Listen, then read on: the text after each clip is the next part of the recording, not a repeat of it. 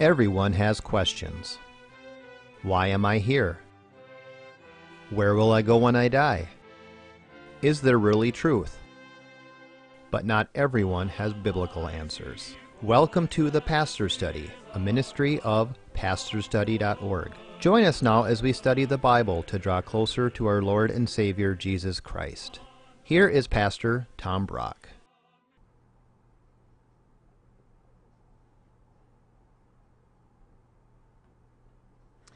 Welcome to the Pastor's Study. The year was 643 BC. Evil King Manasseh is reigning over Jerusalem, and he is an evil king. He sets up idols in the temple so people can worship false gods in the temple of God. He brings prostitutes into the temple so people can have sex with prostitutes in the holy Jerusalem temple. Evil king. Well, in 640 BC, King Josiah becomes king over Jerusalem. He's a good king. He starts repairing the temple, and during the repair of the temple, they find an old book. It's a wonderful story. If you would, take out your Bible, go to the Old Testament to 2 Kings chapter 22, and let's see what happens when revival breaks out because people rediscover an old book. Let's pray first. Father, we do want to pray for our nation that it would discover, rediscover the book. We are drifting so far from you today, Father, in America, just with all the evil things going on in our culture. We need to get back to the book. Holy Spirit, come and speak to us each about getting back to your book. If there are people watching this that never touched the book, we pray they'll start reading it every day. We ask in Jesus' name. Amen. It is about 640 BC, and here's what happens. 2 Kings chapter 22, we start at verse 8. Then Hilkiah the high priest said to Shaphan the scribe, I have found the book of the law in the house of the Lord, the temple. And Hilkiah gave the book to Shaphan, who read it. Now, this is not the whole Old Testament they discovered because that hadn't been completed yet. It's probably either the book of Deuteronomy or the first five books, Genesis through uh, Genesis, Exodus, Leviticus, Numbers, Deuteronomy. That's probably what they found, but not the whole book. Uh, but verse uh, uh 9 Shaphan the scribe came to the king, Josiah, and brought back word to the king and said, Your servants have emptied out the money that was found in the house. They've delivered it into the hand of the workmen who have the oversight of the house of the Lord. Moreover, Shaphan the scribe told King Josiah, Hilkiah the priest has given me a book. And Shaphan read it in the presence of the king. When the king heard the words of the book of the law, he tore his clothes. Here's the first lesson I, would like you to get today. This book brings conviction. When Josiah heard this, he felt guilt for himself, for his nation. Have you ever had that happen? Have you ever read through the Bible and boom, something sticks out and makes you feel guilty? That's good. That's called conviction. And he tore his robe. But Josiah had a son called Jehoiakim Years later, when Jehoiakim was reigning over Jerusalem, the prophet Jeremiah gave him a book and he ripped it up. so, my question for you is what is your attitude toward this book? Are you Josiah? Do you read it? Do you believe it? Do you let it convict you? Or are you Jehoiakim? If you don't like what it says, you rip it up. Or maybe you don't rip it up, you never read it. I read recently of a survey of American Christians who read their Bible daily very small percentage. Is it any wonder America is in such a mess when even the Christians rarely read the book? Verse 12. Then the king commanded Hilkiah the priest and these others, and they and said, Go inquire of the Lord for me and the people and all Judah concerning the words of this book that has been found. For great is the wrath of the Lord that burns against us, because our fathers have not listened to the words of this book to do according to all that is written concerning us. So Hilkiah the priest and these others went to Huldah the prophetess, and she said to them, Thus says the Lord God of Israel Tell the man who sent you to me, the king, Thus says the Lord Behold, I will bring evil on this place and its inhabitants, even all the words of the book which the king of Judah has read. Because they have forsaken me and have burned incense to other gods, that they might provoke me to anger with all the work of their hands. Therefore, says the Lord, my wrath burns against this place, and it will not be quenched. Here's the next lesson wrath is coming. This book told Josiah the king, wrath is coming to, on Jerusalem. Do you think wrath is coming to the United States of America? I do. Think of all the states now that have homosexual marriage. Think of the fact that we kill every fourth baby in the womb in the United States. Think of the fact that the United States is the major producer and exporter of pornography worldwide. Think now, I'm a Lutheran, but think that the Catholics now are, the government's trying to force Catholics to pay and get involved in paying for contraceptives and abortifacients. That is evil. Think now of state, a couple states now in the United States that have recreational marijuana use. I think America is ripe for the wrath of God. Look at verse 18. But to the king of Judah who sent you to inquire of the Lord, thus you shall say to him, says Huldah the prophetess, Thus says the Lord God of Israel regarding the words which you have heard, because your heart was tender and you humbled yourself before the Lord when you heard what I spoke against this place and against it, its inhabitants, that they would become a desolation and a curse, and you have torn your clothes and wept before me, I truly have heard you, declares the Lord. Here's the next lesson we need humility and weeping. When, when Josiah heard the words of the book, he cried, he humbled himself. We need an army of Christians in America today to humble ourselves before the Lord and weep for America. Do you ever weep for what's happened to our country?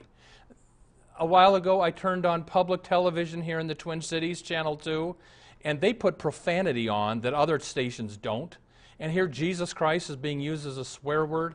I know I prayed, I picked up the phone, I complained to Channel 2. But when I was little, you turned on TV, you got Leave It to Beaver, Ozzie and Harriet. Now you get the vilest stuff on TV. Every TV show seems to be promoting something evil fornication, sex outside of marriage, gay stuff. I mean, America is ripe for the wrath of God. And we need you, Christian. Get on your knees tonight. Pray for America. Plead with God for America. Well, let's see what Josiah's reward is for humbling himself. That is verse 20. Therefore, behold, I will gather you to your fathers, and you will be gathered to your grave in peace. Your eyes will not see all the evil which I will bring on this place, Jerusalem. So they brought back word to the king. What was jo- Josiah's reward for turning to God? You will die an early death. Now, that might seem strange, and it kind of is. I mean, what if the doctor tells you you've got six months to live before your cancer gets you? That might be God being nice to you, sparing your eyes from what may be happening to the United States. Could be. But before the destruction of Jerusalem comes, in 586 BC, when the Babylonians totally wipe out Jerusalem, un- unexpectedly, under Josiah, a revival breaks out. It doesn't last real long, but before destruction comes, there was a revival. Let's see what happens. Look, we're now in chapter 23, 2 Kings 23, verse 1. Then the king sent, and they gathered to him all the elders of Judah and of Jerusalem the king went up to the house of the Lord, the temple, and all the men of Judah and all the inhabitants of Jerusalem with him, the priests, the prophets, all the people, both small and great. He read in their hearing all the words of the book of the covenant which was found in the house of the Lord. The king stood by the pillar and made a covenant before the Lord to walk after the Lord, to keep his commandments and his testimonies and statutes with all his heart, with all his soul, to carry out the words of this covenant that were written in this book. And all the people entered into the covenant. So revival came, for a while anyway. And what was the first step of the revival? Public reading of the book. The thing that will get America to turn around is if we start paying attention to the book. I'm a Lutheran. I've had more than one Lutheran tell me, you know why our family left the Lutheran church? It's because that preacher doesn't preach the Bible. I mean, they read it, but when the sermons come, it's all about environmentalism or, or this social movement or whatever. They don't preach the book. I have a brother that I don't think ever goes to church, and I was urging him to go to church. And I said, Mark, you don't have to go to a Lutheran church, but find some church that preaches the book. Second, first step of revival is returning to the book. The next step of revival, 2 Kings 23, verse 4. Then the king commanded Hilkiah the high priest and the priests of the second order and the doorkeepers to bring out of the temple of the Lord all the vessels that were made for Baal, for Asherah, these are false gods, and for all the host of heaven. And he burned the idols outside Jerusalem in the fields of Kidron, and they carried their ashes to Bethel. He did away with the idolatrous priests whom the kings of Judah had appointed to burn incense in the high places in the cities of Judah and in the surrounding area of Jerusalem. Also, those who burn incense to Baal, to the sun, to the moon, and to the constellation, and to all the host of heaven. He brought out the Asherah, false gods, from the house of the Lord outside Jerusalem to the brook Kidron. He burned it at the brook Kidron, and he ground it to dust and threw its dust on the graves of the common people. He also broke down the houses of the male cult prostitutes, which were in the house of the Lord, the temple, where the women were weaving hangings for the Asherah, for the false gods. Uh, verse 8. Then he brought all the priests from the cities of Judah and defiled the high places where the priests had burned incense, and he broke down the high places of the gates, etc. So, first step in revival is a return to the book. Second thing Josiah did to bring revival house cleaning. He cleaned out the temple. And notice he got rid of four things. Number one, in that verse, he got rid of the idols. He threw all the false gods out of the temple. Do you have a false God in your life that you need to get rid of? Somebody was telling me about their shop till you drop in laws. And this person said, all they do is shop for themselves. And somebody said, you know, shouldn't some of your money go to the, the poor and to the church and to evangelize people? And their response was, God made the poor. you know, what if you're one of these Christians, you do care that you are saved and your family's saved, but you don't give a rip if the rest of the world goes to hell. You got an idol. So he got rid of the idols. Second thing he did house cleaning on, he got rid of the false priests. Do we have false priests in the church today?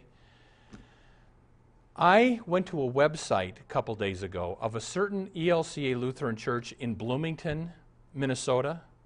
You go to their website, here's a picture of a swami seated in a kind of a lotus type position. This Lutheran church is bringing in a swami to teach them how to do meditation. Let me give you another example of a false priest. I went to a United Church of Christ service a while ago. The worship leader gets up to, and says, Let's say together the Lord's Prayer. Our Mother and Father who art in heaven, hallowed be thy name. I got so angry. Who was this worship leader to correct the Lord Jesus Christ in the Lord's Prayer? Isn't that a little arrogant? Let me give you another example of a false priest. A very popular speaker now in the ELCA Lutheran Church is the Reverend Nadia Bolz Weber. She uh, uses the F word when she speaks. She spoke at historic Central Lutheran Church, downtown Minneapolis. She, she used the F word. She's written a book. She calls the disciples 12 F ups. She used to be involved in Wicca. That's witchcraft. But now she's a pastor and she's come around and she says, People think I was lost. Uh, when I was in the Wicca, when I worshiped the goddess of Wicca, but she's come to see that the goddess of Wicca is but another aspect of our Christian God. And she speaks to the youth. She spoke at the youth convention.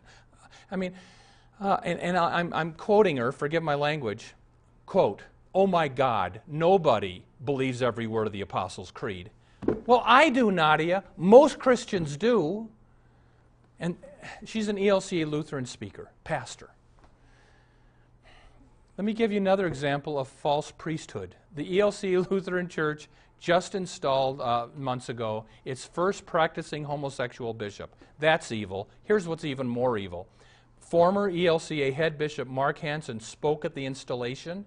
he apologized to the crowd that the church has for so long stood against homosexual behavior. It's bullying, according to Mark Hanson. And then this is one more example of a false priest, and it doesn't get more bizarre than this. The ELCA Lutheran Bishop of Chicago, you know, homosexual marriage is, is legal now in Illinois. And the ELCA Lutheran Bishop of Chicago is telling his partnered homosexual pastors that now they need to get married. Wait a minute. What if it's a sin, Bishop? Do you want a man to marry a man and stay in a committed relationship when that relationship, according to 1 Corinthians 6, is going to send them to hell? What if they repent? I mean, this is bizarre. My point is are there false priests in America today in the church? You better believe there are. The third thing, he, he, cleaned out the false prophets, he cleaned out the idols out of the temple. The third thing Josiah cleaned up the prostitutes. They had prostitutes in the temple, and he got rid of them. Do you have a prostitute in your life you need to get rid of? I mean, here's a Christian man that was telling me about his pornography struggle. And he asked God to forgive him and, and et cetera. And I said, Well, you got rid of the pornography. Well, no, I keep it in the house. Wait a minute. How can you take Holy Communion, ask God to forgive you, if you're going to keep the stuff? You got to get rid of that pornography. And then the fourth thing he got rid of porn, uh, prostitutes. He got rid of false teachers. He got rid of idols. But look at the fourth thing he got rid of. Look at verse 10. He also defiled Topheth, which is in the valley of the sons of Hinnom, that no man might make his son or daughter pass through the fire for Molech, the false god. Next thing he got rid of was child sacrifice. The Jews were actually killing their children to worship Moloch.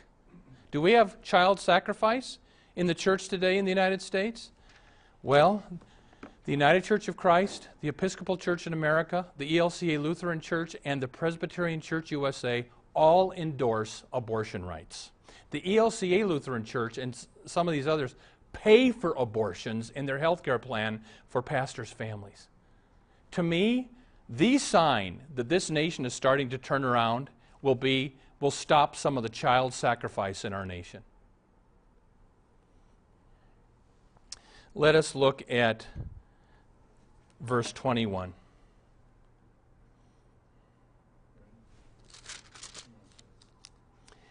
Then the king commanded all the people, saying, Celebrate the Passover to the Lord your God, as it is written in the book of the covenant. Surely such a Passover had not been celebrated from the days of the judges who judged Israel, nor in all the days of the kings of Israel and the kings of Judah. But in the eighteenth year of King Josiah, the Passover was observed to the Lord in Jerusalem.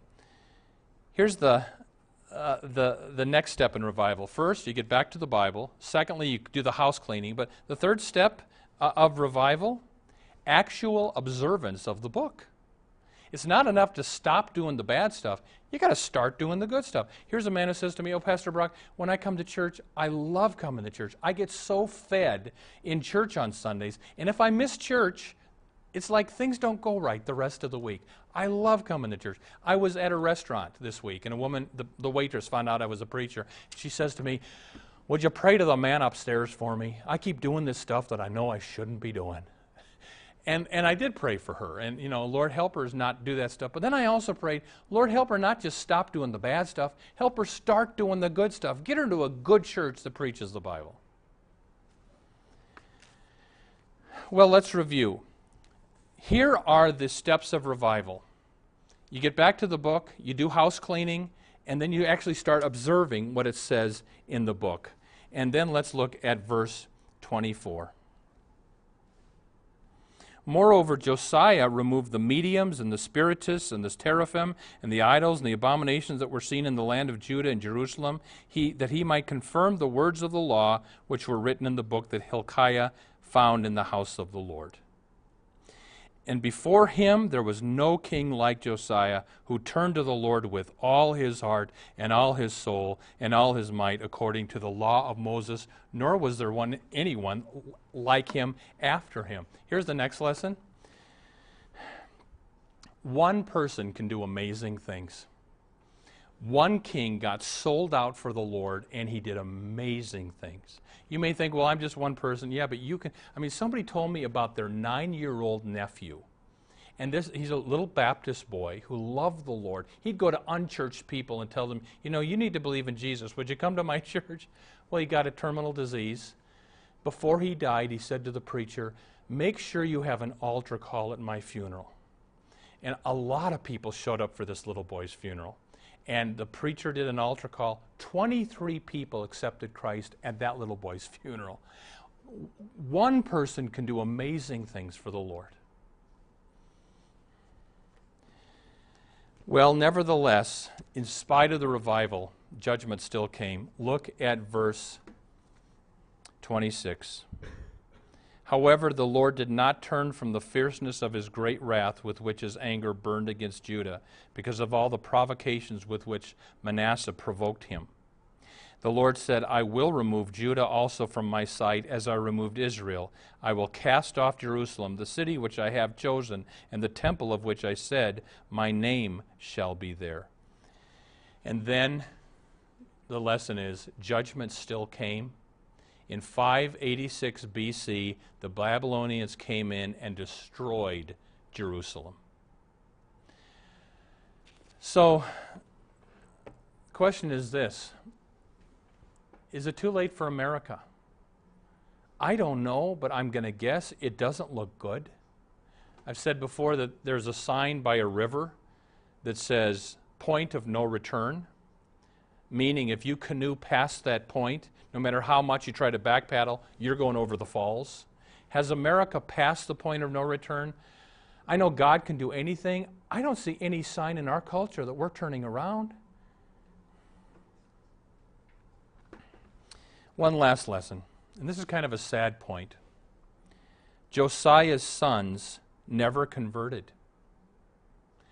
Josiah's son Jehoiakim put the idols right back into the temple and they all went after the wrong stuff and that's when God had to finally judge them. Some of you watching this, you're converted, your son or your daughter, they are not.